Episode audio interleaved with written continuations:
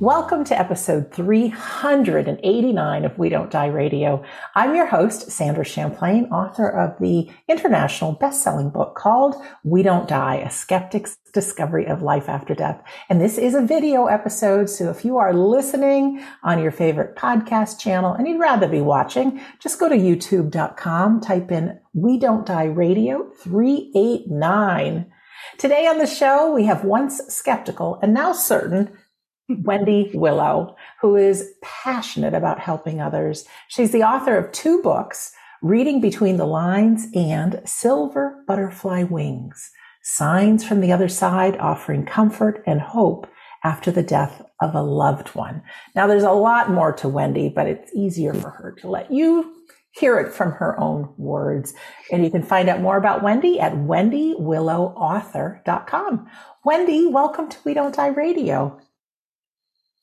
Thank you, Sandra. I'm so happy to be here. And I'm happy to have you. We have been playing uh, messages, email messages back and forth for months now. And, um, but today is our day that we finally get to connect face to face. And I'm so grateful. Mm-hmm. I am too. Yeah. So tell us a little bit about yourself before you start your story. I don't know where in the world you are. Well, I kind of do, but let everybody know and maybe a little bit about your, about your background, who you are as a person. Okay, well, I'm a grandmother. I think I just mentioned that briefly um, before. Uh, I lived in Canada for most of my life. Now I'm in Ari- um, Arizona, uh, Tulsa, Oklahoma, where the winters are much milder and not so severe and harsh. I have three children and 11 grandchildren. And the reason I wrote my book, Silver Butterfly Wings, is because I lost my husband. He died back in 2010 and it was the most heartbreaking, gut wrenching experience you can ever imagine. Um, what else about me? I've been working in the medical field for a long time, basically administration. Then, as a nurse, I had my own bookshop at one point. I uh, sold houses, I was a real estate broker. And um, I do Tai Chi, I do line dancing. I love to keep active. I like to read. I like to write music. I just love life. And at 71 years old, I am jumping into life travel. so, oh, great. Uh, yeah, I read palms. I do. Yeah. Um, that is something that I fell into uh, palm reading, I didn't really believe, you know, like Sandra, I was a skeptic a long, long time ago, uh, bringing up children, going to work every day. That's basically what I was doing in my 20s and 30s. And then a neighbor of mine said, Oh, there's a palmistry center downtown Montreal. They're giving a workshop. Would you like to go? And I said, Why? I don't believe in that stuff. She said, Well, it's really fascinating. So I went and I was just blown away because I couldn't believe what you could actually read in a person's hand just by looking at the lines. So I started to read people and grab their palms and it was just amazing because I didn't realize how much intuition plays into reading people. I never thought about it. Like I said, it was work and family and, you know, bringing up the kids and stuff like that. And then all of a sudden, this intuition part. And I thought, well, it makes sense. You know, anyone who is a mother can relate. You know, your child is absolutely quiet in the next room. You go, okay, what's going on now? um, and so it was a whole different avenue to discover and explore. And at that point in time, my children were all in school, one in high school. So I had a bit more time for myself. So I was able to develop that. And then I started to write articles because I wanted to explain the process, the intuitive process. It's, um, and I wanted to dispel myths of gypsy fortune telling kind of a thing. Cross my palm with silver. Well, that's not what palmistry is really about. So I wrote articles and they were published in the local papers and the spiritual publications. And um, I don't remember how I came across numerology. I think again, it was just an acquaintance, a friend. We were chatting and she talked about magic numbers. I said, What do you mean magic numbers?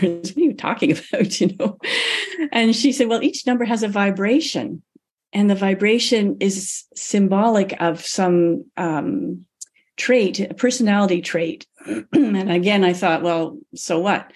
But it was, it's more along the lines of um, the more you understand about yourself, the more you can go through life um, learning, understanding, and being the best person you can possibly be.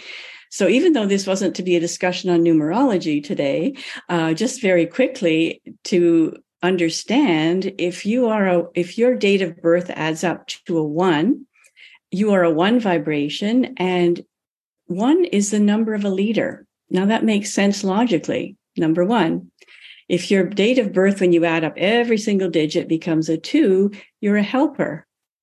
And the three is all about creation, uh, creativity, like the child, you know, mother, father, child, and on and on and on it goes. Um, so it was just amazing at that point in my life that I was learning to trust my intuition and to see the world differently in a more spiritual sense.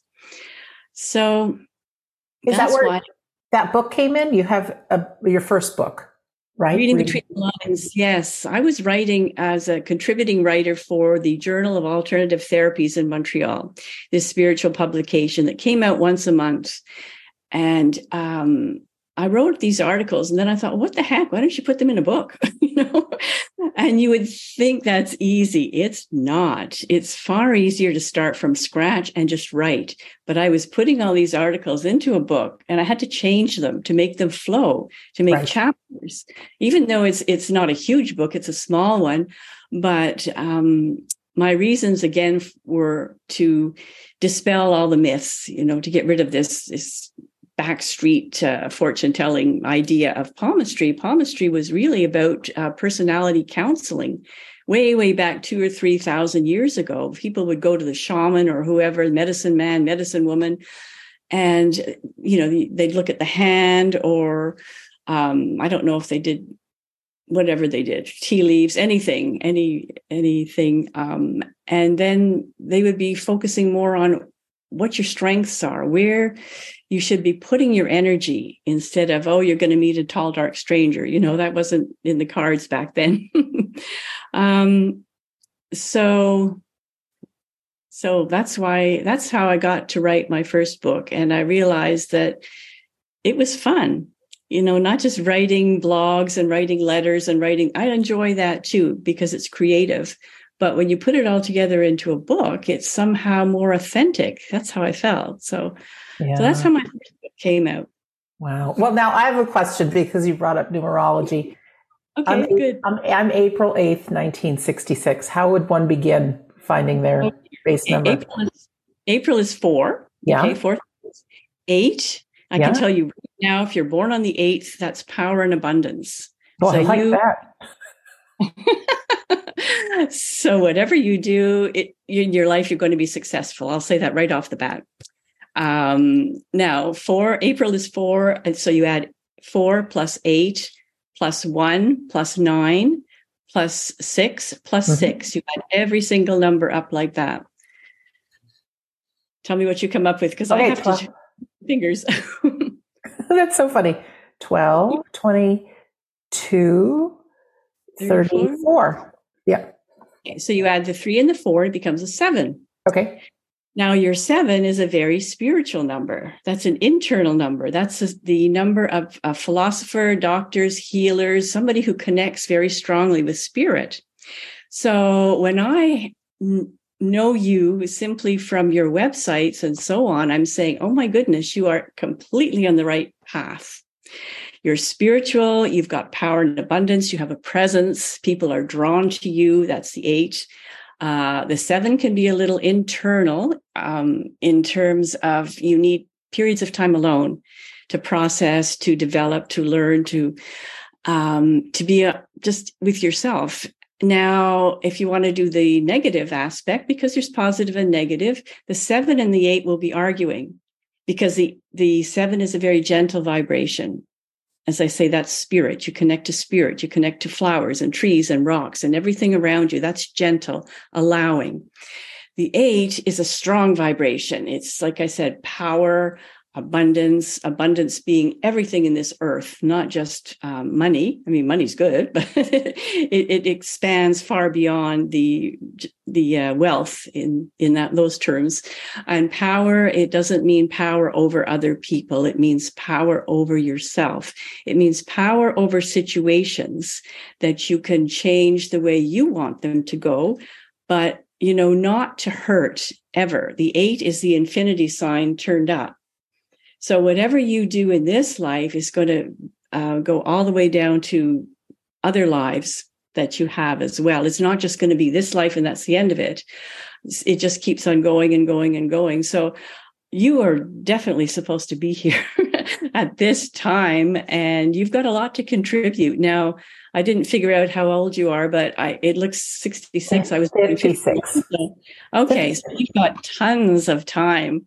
Uh, good to create. And I think that um, it just it's just coming to me. It's got not too much to do with the numbers per se, but that you need to do something in a, a creative endeavor that you have not tried yet. And yeah. I don't know what it is. It could be music, it could be more writing, it could be designing something, but I just feel that very strongly that you need to do something different Wow, thank you. I couldn't help but ask that because you had talked about the uh, root number and all that. Um, do you write about the numbers at all in your reading between the lines, or is it strictly yes. on palm? Oh, yay! yeah, I got the numbers in there too. Yeah, yay. I, I started off just doing palm reading, and then when I learned numerology, I do a combination. So right away, I do the person's numbers, and then I look at their palm so it's it's I do it together. It's good. Well, let's get into your second book and your story. What I'm hearing by these words is whether it's the universe or divine, whomever, kind of broke your shell open a little bit by introducing you to some of this spiritual world, you know, and we all have different ways of getting in interested. So tell us about your husband and um, what his name is and what happened. His name is David, or was David, and um, uh, it was a second marriage for both of us. Our first marriages were not very happy. So when he came to me, when I met him through his sister, actually, um, I was not interested in having another relationship. It was like, nope, nope, nope, nope. But he was very gentle and very friendly. He kept his distance. We would go for coffee, you know, just do ordinary things like that. And then my barriers came down, and I thought, you know, this is a very good man. um, and he understands. He understands to keep his distance, to not push. And we became friends, and we were friends for, I don't know, a year, I guess. And then it, it blossomed into love.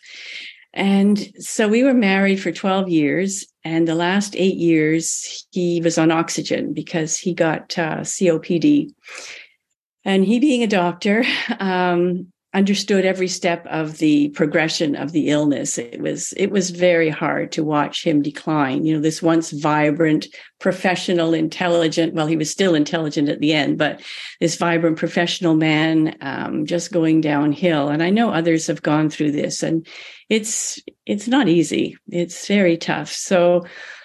Um, he was in palliative or hospice, whatever term you want to use, for a couple of months. And then when he crossed over, my daughter was with us.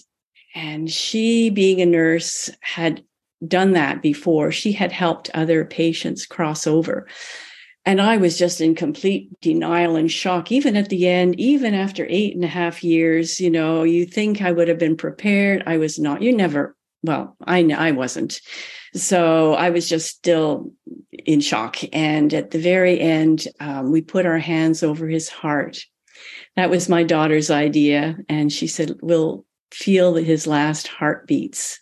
And we did that. And that's so precious. It's not something you could ever, ever have again. That was it. And when he crossed over, I was, um, I, you know, almost in another realm. Like it, everything was just meaningless. No time, no um, it felt like I was in a cloud and I could hear all these like hummingbird wings or angel wings or whatever it was. So I could almost feel his spirit leaving, which was again, not something I thought consciously about or anticipated or anything. It just happened. And at that point, I just had to accept and allow that whatever was happening was happening and don't question and don't even think because it was unthinkable. The fact that he was not there anymore. So I went home and um, sat outside on the deck, my back deck, and just cried and cried. And then my son came over and he stayed with me and um, he stayed the night, which I was very grateful for. And when I got into bed that night, all of a sudden these waves of love came over me and i was like where is this coming from i just felt wrapped up in these beautiful waves of love. And i realized this is not from this earth. This is from david reassuring me telling me that he'd made it to the other side. And again i didn't think about that.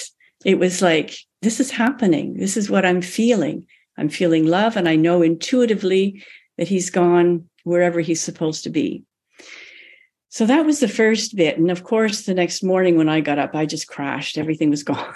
I was like, oh no, you know, making coffee for one and, you know, breakfast for one and so on and, you know, going on with stuff. But the butterfly part was a couple of days later. My son had gone home. I said, go home. You have a family. You've got work.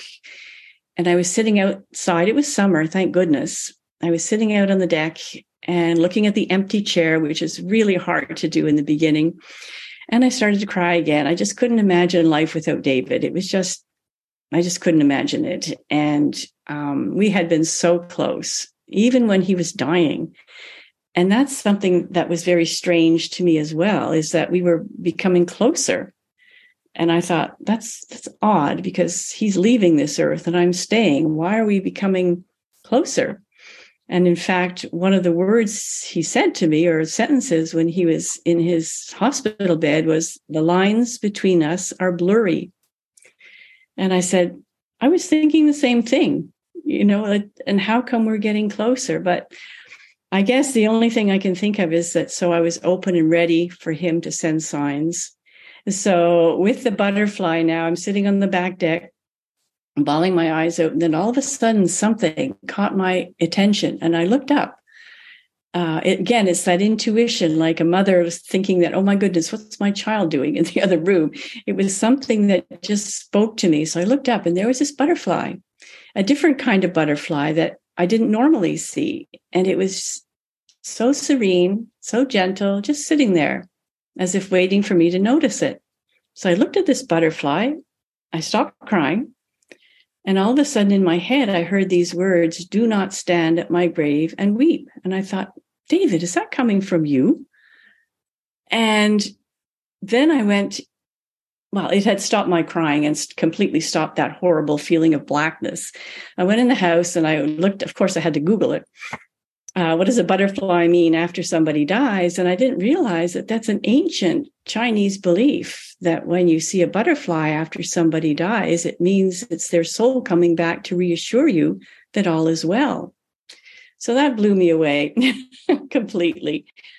Uh, but I was also very happy that I had a, a sign. And of course, I questioned that endlessly, and then all the other signs that appeared too. So that's how it started.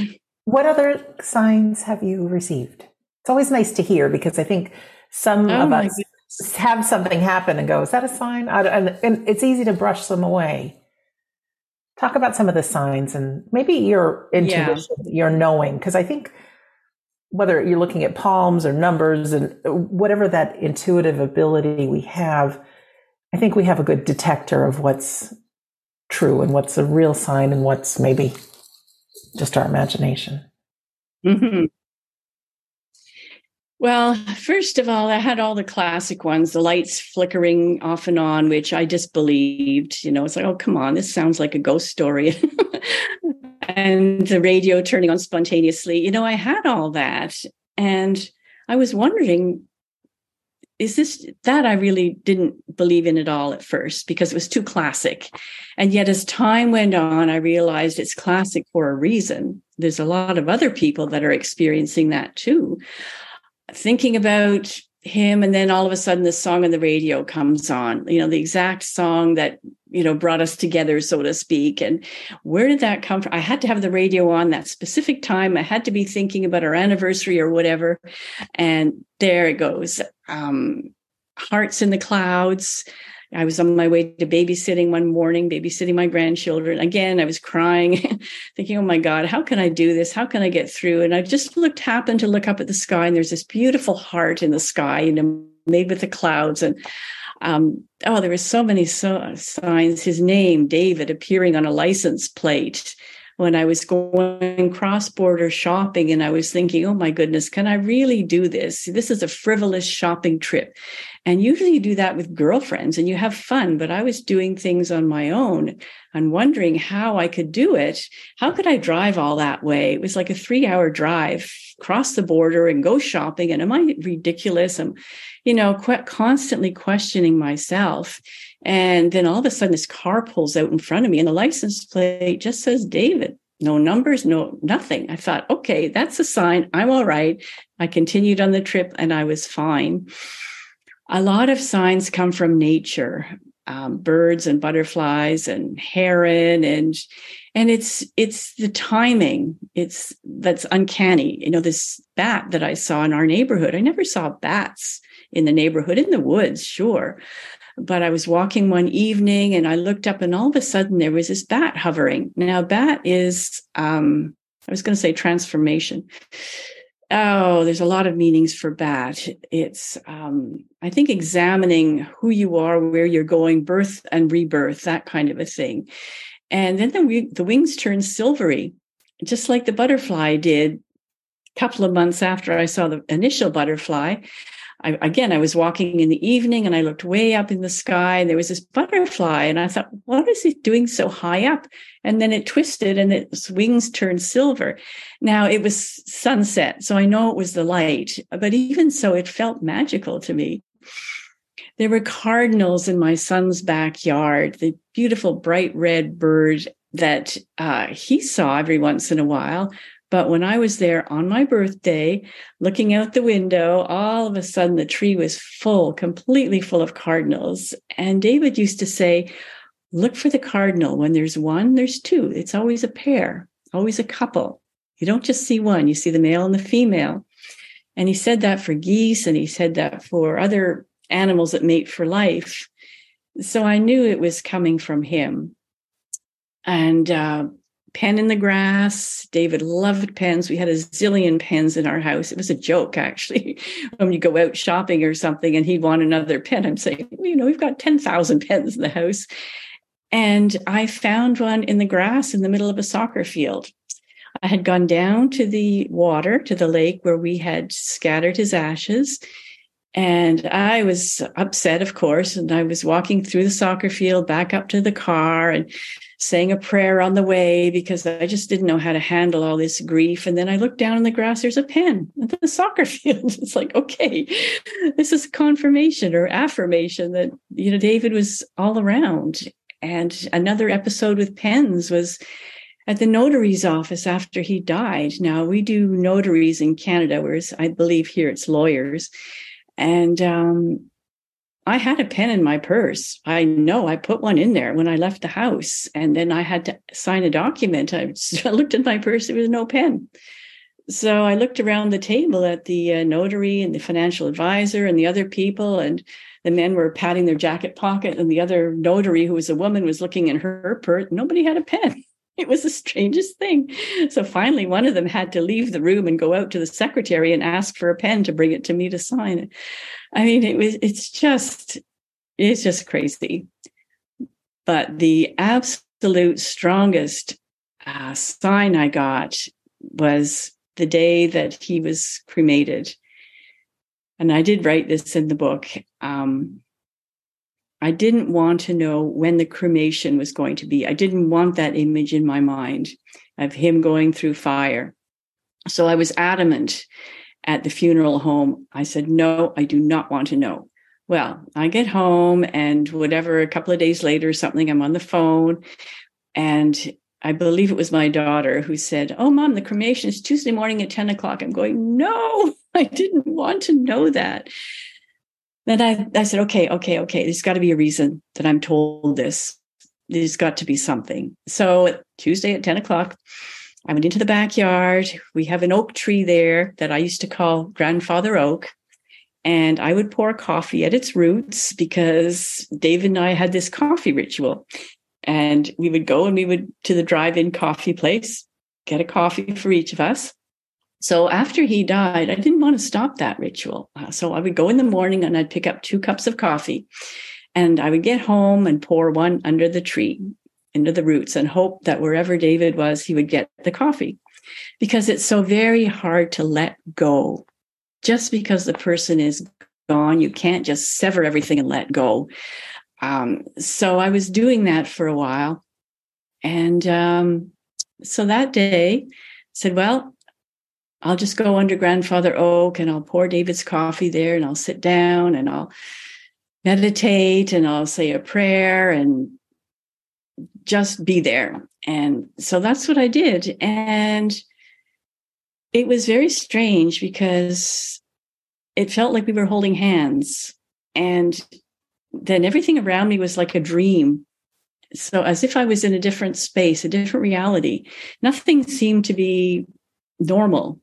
And um, then I had this vision of us holding hands and he going through the fire, but it was fine. Everything was fine. And I thought, oh, that's, oh, I guess it's okay. So then it was, okay, well, all of a sudden I was sort of coming out of this dream and I could hear a dog barking and I could hear a car door slamming and, you know, normal sounds. So, oh, okay, that's fine. So I'll get up and I'll go in the house and I'm feeling a bit jittery, you know, like as if I've gone through something and you, you feel a bit tired. And so I go in the house and rinse out my coffee cup and get a glass of water, and the doorbell rings. I'm going, oh no, oh no, I do not, I can't talk to anybody now. I can't. But I peek through the windows, and there's these two men standing on the front porch in dark suits. And I'm thinking, oh my God, they're from the city, the town of Hudson. Have I broken a law? I, I lit candles under the tree But maybe I'm not supposed to do that. I don't know. I better open the door. So I open the door, and one of the men says, uh, Hi, I'm a Jehovah Witness, and my name is David. And I just lost it. I cried and I cried and I cried. And the poor guys are standing there, they're looking at each other, and he's going, Ma'am, ma'am, are you having a bad day? and I said, I just lost my husband and his name was David. And he said, Oh, do you want to hear scripture? I'm like, No, I want my husband. anyway, so we chatted for a couple of minutes. I was just like overwhelmed because what are the chances? What are the chances of that exact time when we I just finished that little ritual of and he going through the cremation process and you know, what are the chances of somebody knocking on my door saying his name is David? It was just uncanny. So that was the turning point for me. I said, you know what? Spirit is alive and well and is able to send me messages because I didn't believe it at the beginning. How could spirit send messages across, you know, from there to here? But that really did it for me. So after that, I was a true believer. I love the term, the word hereafter, because you know, we grow up to believe that heaven is past the clouds way up somewhere. But I, I believe our world is part of their world. So there's, it may be not the easiest thing to send signs, but they're right here able to manipulate. And then I'm also thinking of this is if um, somebody had shown me this, if you wave your hand really, really, really fast, if I could do it even faster, it would become invisible or almost invisible. And the spirit world where they all live, they're, they're moving really fast, but to be able to do these things, they have to slow down, you know? And so, um, somewhere we meet in between. And you were mentioning a little bit about uh, meditation and your spiritual practices and things. Do you think it's important to take time, whether you call it meditation or just slowing down the mind and being present? Do you think that's important and able to observe and get signs or see them? I do. I really do. And I think it's important for many reasons, not just that. Um, because you need to shut out the busy busyness of our world but to slow down and see signs I, I do believe that. I think you need to be open and not focusing on whatever it is that's taking your attention away from being present and open to whatever spirit sends you. And uh, i like what you just said about we're all together. There's no real division between the afterlife or between heaven and whatever here. It's and just as you said it it vibrated within me. And it's like yes it's it's a veil. I've heard the term veil. I use the term veil and veil is very thin. So i do believe that they are here all around us. And every once in a while i'll get this sense you know that oh there he is. And uh, another sign i forgot to say well there's there were so many. We love him. Bring he was a smoker. He was a smoker and that's why he had copd he had lung disease and um, about three three or four months after he passed, I was walking past our little powder room, our little downstairs bathroom, and there was a, a strong smell of cigarette smoke. Now I don't smoke. Nobody else was in the house. The windows were all closed. It's not like somebody passed by and was smoking. And that was the little room that he had to smoke in because I didn't like smoke. So he, he just sat there in that little room and would smoke a cigarette and then that was shut the door and that was it. So just like random. And that's another thing too, is you can't force the signs. They will come. So that particular day I was walking by, you know, on my way to the outside or somewhere, garage or something, and there was this very strong cigarette smoke. And every once in a while, I will smell that. You know, if I'm doing something and then, oh, oh yeah, David's still here. Oh yeah, there he is. Cardinals, I've seen a lot of cardinals. And that in itself doesn't seem to be something that is unique or different or, or whatever, but it's the feeling because it just comes. All of a sudden, there's a cardinal in the tree looking at you. Or I'm thinking about something to do with his passing or anything and then all of a sudden there's this this cardinal just appears. And that's meaningful to me. It's like with blue jays and my mother. My mother's name was jacoba which she would call herself jay because it was easier for people. And and after she died um, david and i were out in the garden and all of a sudden this whole flock of blue jays came along and I'm looking around and I could hear my mother's voice saying, Life goes on, dear. And that's exactly what she would have said. She was a gardener. She observed nature. And that's exactly what she would have said. Like, don't cry for me. Don't weep for me. Life goes on. So, um, another sign too, with from my mother actually was uh, she had a hibiscus plant, uh, which I inherited after she passed. And it, it stopped blooming. Two years, it did not bloom. I was thinking, well, maybe I should give it away or, or whatever. And then all of a sudden, on her birthday, I got one beautiful flower and it never bloomed again. so that's crazy. That was wow. Yeah. yeah. So, you know, this is why it's a sign. Had it bloomed the day before, the day after, you wouldn't, I wouldn't have thought. But exactly July the 9th on her birthday, this one gorgeous bright pink flower on wow. her plant. What do you say, yeah. If someone says, I've never gotten a sign from a loved one? Yeah, I've heard that from people, and I know it's frustrating. The I always say to to not push it, to not um, try and make things happen because you can't. You can't. You're actually pushing it away unknowingly. What's more important is to just let things be. Just open your mind and allow. Sometimes the timing is wrong, even if it's been a year or so. The timing is not, we don't know what's going on in the other realm and we don't know what's happening. So maybe the timing is wrong for your loved one. Maybe you have seen signs, but you were not able to interpret them for some reason. Um, dreams, um, some people long for a dream. Well, maybe it did happen, but when you woke up, you'd forgotten. I mean, the signs are there. And I think the less you focus on, I need a sign, I want a sign, it will happen.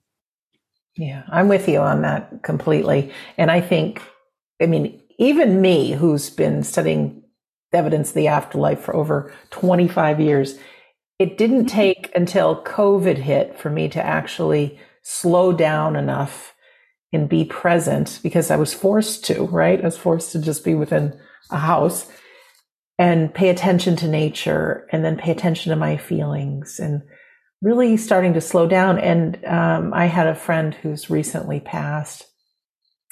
And it's not like lights are going on and off, but out of the blue, there's this feeling or a memory of something we did together that just comes out of the blue. Or sometimes before I fall asleep, there's a flash of a scene or something.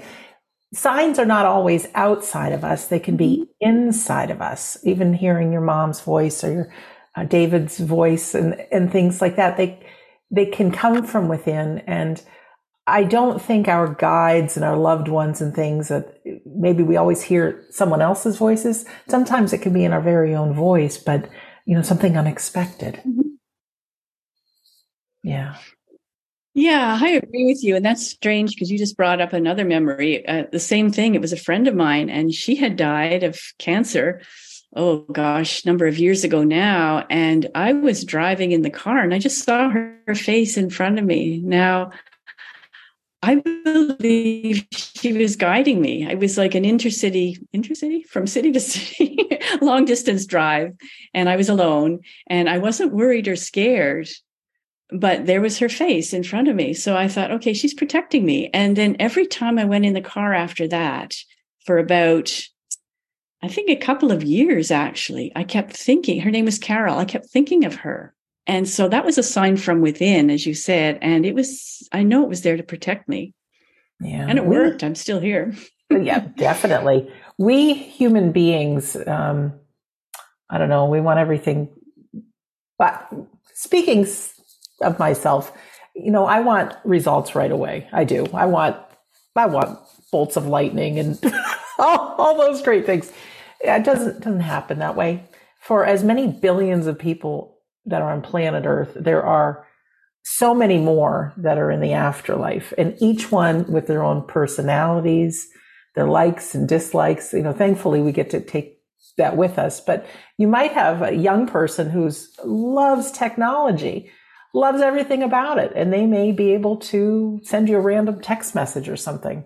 But you take my grandmother who never dealt with any technology you know, she's not going to do a sign like that. It might be something a little bit more gentle and loving, you know. So I just think we give our loved ones the benefit of the doubt and in their own way, they are communicating. And I do also think, and many people say this, that in hereafter, there's no time. So what may seem to us like years, it could just be the blink of an eye to them. So we will know the answer to this question when it's our turn. and we'll go, oh, that's why. Oh, okay. But until then, stay present, be in the moment, you know, all those good things. So, what else is in your book that you share? Because I know that there's comfort for the, the grieving, because each one of us will experience loss many times in our lives. Um, so, tell us a little bit about that. Well, what really helped was to uh, join a, a grief support group because there you can talk to other people who have gone through the same thing. And the particular group that I had joined, doing the same things, and just talking about our experiences realizing that we're not going crazy because you do feel or I did feel that at times. You you I was paranoid. I was like oh my god you know my husband's gone. Where did he go? And so what else is going to be taken away from me? You know I, I locked up all the silver. Actually I brought it over to my daughters for safekeeping and you know I did crazy things like that. I I put pots and pans up against the door so that if anyone came in in the night I would hear. It was just crazy. And um, so talking to other people and listening to what they have to say, it was a real, real help. And then for me personally, it was writing, writing down my thoughts and my feelings, processing my grief that way. And this is how I started out with the book. I, I had to write, I had to just get rid of it, get rid of the feelings inside of pain and um, frustration and helplessness what can I do? There's nothing I can do to change this situation. So I wrote uh, down my feelings. And then I started writing down the signs when I realized they were signs. I started to write down the signs as well as a way of recording them because I thought, oh my goodness, I'm going to forget. And then as time um, evolved, as time grew, as time passed, I thought, oh my goodness, I'm feeling hope with these signs. Maybe I can help somebody else. So this whole process and it is a process you can't just jump from being in pain to being feeling good again. It, it, takes time. It takes a lot of time. And so for me it was the the other ladies in the grief support group. It was the just tapping into my own inner resources and writing wanting to also help other people.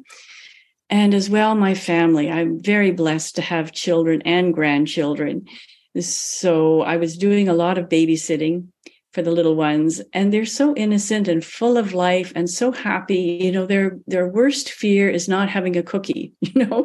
And that really put things into perspective for me. It's like oh my goodness you know this is the future. Um, I know what's happened to me has happened to me and I can't change that. But when you look at a small child and their whole day is is on doing puzzles and being happy and playing, and it, it really boosted me up. It was a lifeline for me. So I'm very, very grateful that I have family to help out. And um, I think taking time alone, I needed that. I I know other people have to go right back into a job or a work situation, and keeping busy is also another way to help process the grief and so on.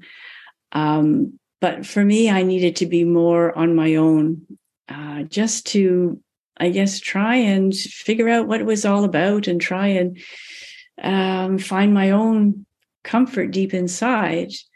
But then there's also the other side of it. If you're alone too much, you you want company. So it was a lot of strange feelings and feeling like the earth had been shifted by you know, I I just didn't know who I was anymore for the longest time. So um, I think basically it was it was that for me. It was the groups of people plus being on my own, plus trying to get out a little bit and discover newer things. Now this started later on, like I would say after year two. Um, I was going to classes like I'd done Tai Chi before, but this is a brand new Tai Chi class, a new teacher, and so on. And I thought, oh, do I want this new experience? So again, flip flop, yes, no, yes, no, you know. And finally, I went, and I was so pleased I did, because that's moving energy in the body, and that that worked well for me. Now I did travel alone. Um, the first time was, I think, eight months after my husband had passed away. And again, it was it was tough. It was okay, do I go? Do I not go? I was always questioning myself. So I did go and I found it was healing, very healing to go to the ocean. And now the downside, of course, is being on my own. And there's couples everywhere when you go on, on vacation. But just being by the ocean, that's very soothing to me. So I think that people need to find, and they probably will, find something within that is soothing for them. For me, also, it was the signs, definitely the signs that he's not gone into oblivion, that my husband is still there and he's still able to communicate with me. And I believe looking out and protecting not only me, his sons. He has two boys from a previous marriage, and one of them is more spiritual than the other. And I, have spoken to him on several occasions, and he would say, Yes, dad's around. I can feel my dad. He's with me in the mountains. He's with me on my hikes. Um, so just feeling that the, their their presence is is still there is um, very very healing and comforting. Yeah, well, wonderful. You know, when you said people have to go right back to work uh, um, when a loved one passes, how true is that? And I had done some reading about uh, bereavement hundreds of years ago, and even hundred years ago, people would wear a black band around their arm, showing the world they're grieving for a year, you know, and so much more respect and would be given to people, just this understanding. And in this modern day, I mean, you're lucky if you can get a little bit of time off to experience grief. And everyone's journey in grief is different. And I, for anyone who this may be your first episode with us, um, my book, We Don't Die, chapter 10 is about surviving grief. And if anybody wants a free copy of that, you can have it at my website, which is we don't die.com. Go to the store page, scroll down. It's actually the audio book you'll see, um, but use coupon code free. You can either listen or you can read the PDF.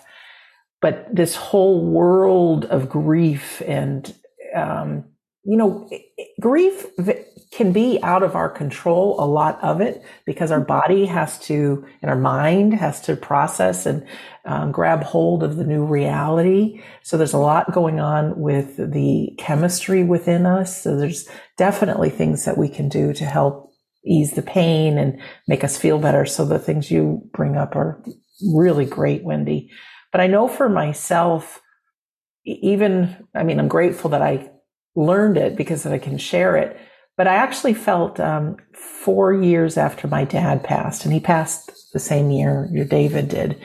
Um, I felt almost like this dark cloud lifted, and I was I, like, I really I remember that, and it was one of those things that told me, okay, my chemistry is back. Like Sandra's back. I'm always normally always a bubbly person, and I oh I was not bubbly at all. Um, but I felt like I'm back. So just for anyone who's experiencing grief, just honor it. It's a personal journey. Unfortunately, we can't fast forward. There are things we can do to make ourselves feel better. Of course there are. And getting signs is a beautiful thing and reading and all good, but just honor wherever you're at. And the only way to the other side of grief is, as Wendy knows, straight through. Mm, that's true. Yeah. Yeah. So, what else, Wendy? What else in our uh, time together would you like to share or inspire people with, or is a passion for you? And we want to know how we can get in touch with you too. Uh, oh. Get your website and um, find out more about your books. Okay. Well, actually, you triggered something when you mentioned the mm-hmm. armbands, and it was after my mother had died. And my little sister and I, we would just get on the telephone and cry and cry and, you know, do all that kind of stuff. And she mentioned that to me. She said, you know, years ago, they used to wear these black armbands. And so that if you did burst out crying in a public place, people would understand. And I thought about that um, because my mother had had a stroke and she had lost a lot of her memory. She didn't know how to do housework anymore or, or count money or read or anything like that. And she, you know, my dad was still okay. But we I would come over and visit and you know my sister would go over and visit and so on. And one time I came over and I opened the microwave to um, heat up my coffee and there was bananas in the microwave. because um, mom had put the groceries away, but she didn't know where to put them. So it was a couple of days after she had transitioned, and I was in the grocery store and I went into the fruits and vegetables, and there I was staring at these bananas and I just burst into tears. And that's when my sister said to me about people wearing armbands and more um, compassionate and understanding about grief. And what you say is is so true about um, you just have to allow the grief and there's really not a lot you can't skip over it. It's just something that everybody at one point or another who has loved uh, will experience. And i've heard them say that the depth of your love is the depth of your grief. So it, it's not always an easy road.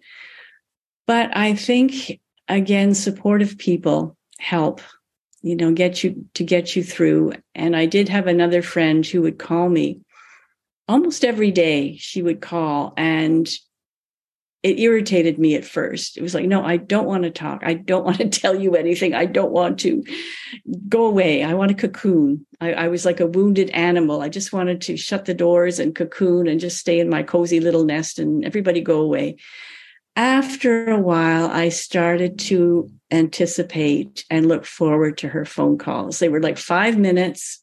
How are you? Do you want to go for lunch? It was always no, no, no, no.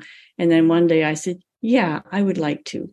So she really helped me to come out of this cocoon of pain. Um, and I think, you know, in this life, the more we help one another, the easier our paths will become for whoever we're helping and for ourselves. And now, the part two of my book, I called uh, Silver Dragonfly Wings. Now, dragonfly is a symbol of transformation. And I found that the first year had gone by. I expected to be all fine again. No, I wasn't. but the path was a little easier. And I felt more like I was growing in the second year. I was transforming. I was becoming stronger. I was making my own decisions.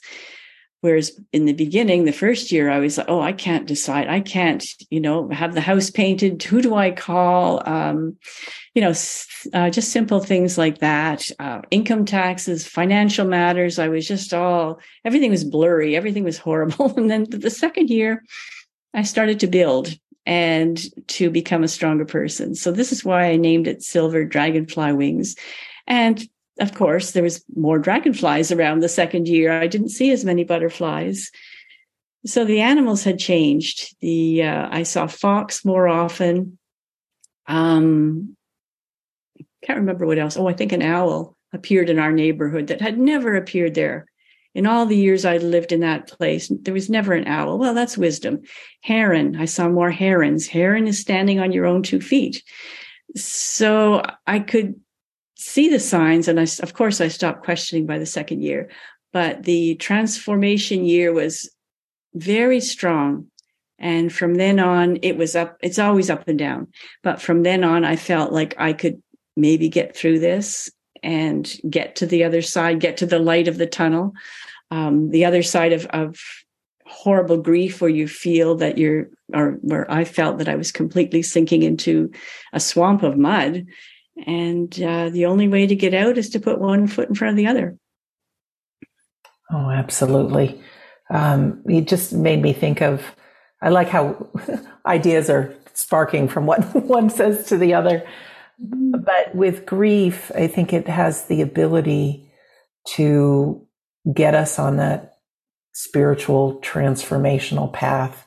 You know, things in our lives and in your life, you know, being interested in numbers and palm reading and things like that. It gives you a little nudge.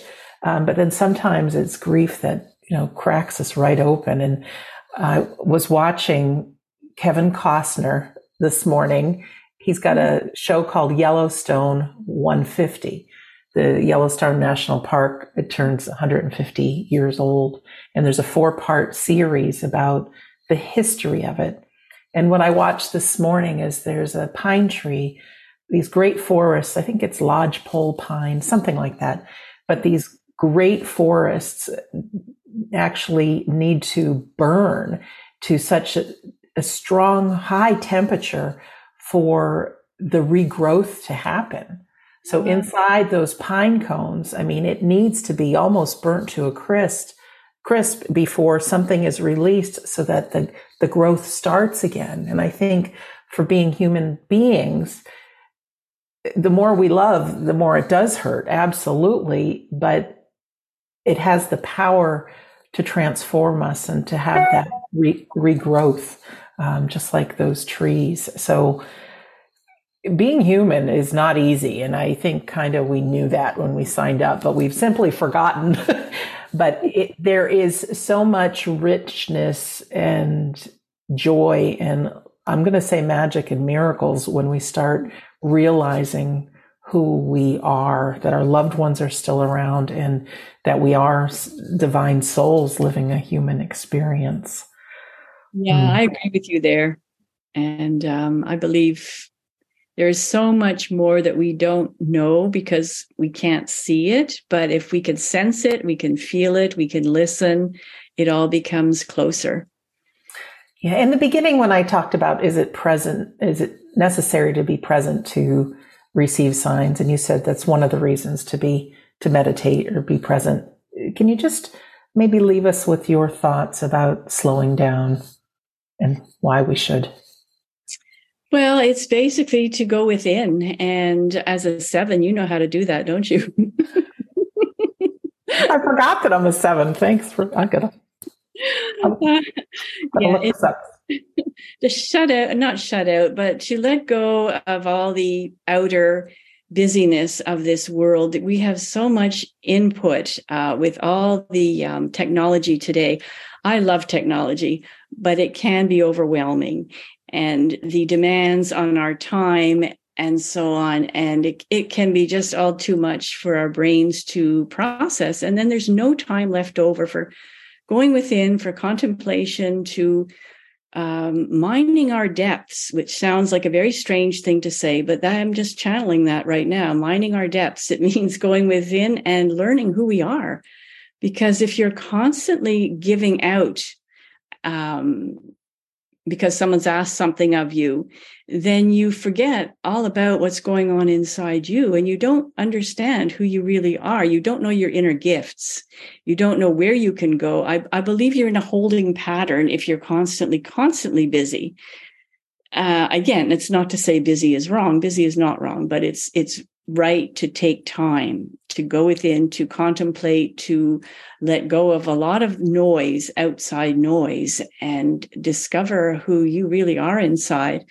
And that's part of what palm reading is all about is to know who you are inside because sometimes we don't even know because we're always out there in the world so i feel it is very important to take time time for yourself. And I know it's hard, especially if you're very busy with careers, with family, with friends, with obligations, with volunteer work, and, and whatever. It can be very, very busy. But if you can take five minutes a day, just five minutes, that will change how you feel. Um, it will help you to become a little calmer. And when you're a little bit more calm, then the decisions get easier. Your life path becomes easier. So I would advise anybody to just take the time, five minutes. I do with my coffee. I can take more time because I'm retired, but my morning coffee, I just sit and meditate, or not really meditate, but just sit and just think and go within and feel. And I, and I I think that that if anyone or everybody can do a little bit of that a day, it will help your life to flow more smoothly. Yeah, I believe it. And I also think if we can, I use the expression plug in because, you know, we think we all have a device of some sort, whether it's your iPad or iPhone or computer, but we need to plug it in so that it works and stays strong. And that's how I think of when we are in mindfulness like that. We are plugging ourselves in and um, yeah we'll just watch your intuition and mm-hmm. that gut instinct and i think all of that is heightened once we take time to plug in well wendy thank you so much for being our guest today well, thank you. Um, you can find my book on my website, uh, wendywillowauthor.com. And um, Silver Butterfly Wings is right there. There's a buy button to buy it. You can have the Kindle version, the Kobo, Barnes and Noble, wherever it works for you. But it's been very nice talking with you and meeting you, Sandra. I believe we share a lot of the same philosophies about life, about the afterlife, the spiritual world. And it's been a great pleasure to be here. Oh, it's been wonderful to have you as well. And then Wendy's other book is Reading Between the Lines. And I checked out her website earlier. So go to wendywillowauthor.com. And I'm interested in both, but I, I've never really thought about palmistry or the numerology. So I'm glad you included those in the book. So wendywillowauthor.com. And for our listener or our viewer, Thank you so much for taking the time to be with us today. I'm not sure if you are aware, but I do have a second podcast that I was asked to start by iHeartRadio and our friends at Coast to Coast AM. That's called Shades of the Afterlife. So on this show, as you know, there are no commercial breaks. It's just me and a fabulous guest. On that show, there are commercial breaks, but there is different content. And um, I think it's pretty great as well. So I think the two work in combination. You can find out all at our home base, which is we don't die.com. You can click on radio shows and find past episodes of all of them. Also, while you're there, you'll get a little pop up screen that says join the Insiders Club. You will get a free PDF of my book and also that very healing audio that I created right after dad passed called How to Survive Grief. And if you're interested in sharing, you never know who's in your social media community or your real life community that needs a little bit of lift.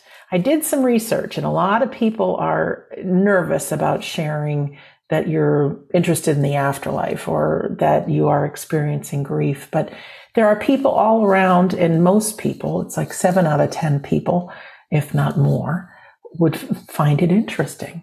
So you can always drop a little nugget. You know, I heard this conversation. I don't know if you believe in the afterlife or whatever. And just throw it out there. And if it's meant to stick like spaghetti, somebody will say, you know, I am too. Um, so you never know, but feel free to share. Also, every Sunday, we offer a free Sunday gathering. It starts at 2 p.m. Eastern Time, that's New York time. And it's filled with inspiration, joy, comfort, positive messages. And then at the end, we do a medium demonstration. So members of our online community, your loved ones come through, showing everyone that death is an illusion, that our loved ones are around. So in closing, my name is Sandra Champlain, and I'm always so grateful to be your host on We Don't Die Radio. I do believe that life is an education for the soul and that your life here on earth is important like Wendy said, take some time for you, even if it's just five minutes in the morning and it, it, slow down, slow down, take time to watch the birds, smell the roses and be present because you never know when something will just click. Like, Hey, that's a sign from my loved one because they are around you and they're witnessing your life. So with that, I want to thank you for listening or for viewing and we'll see you again soon.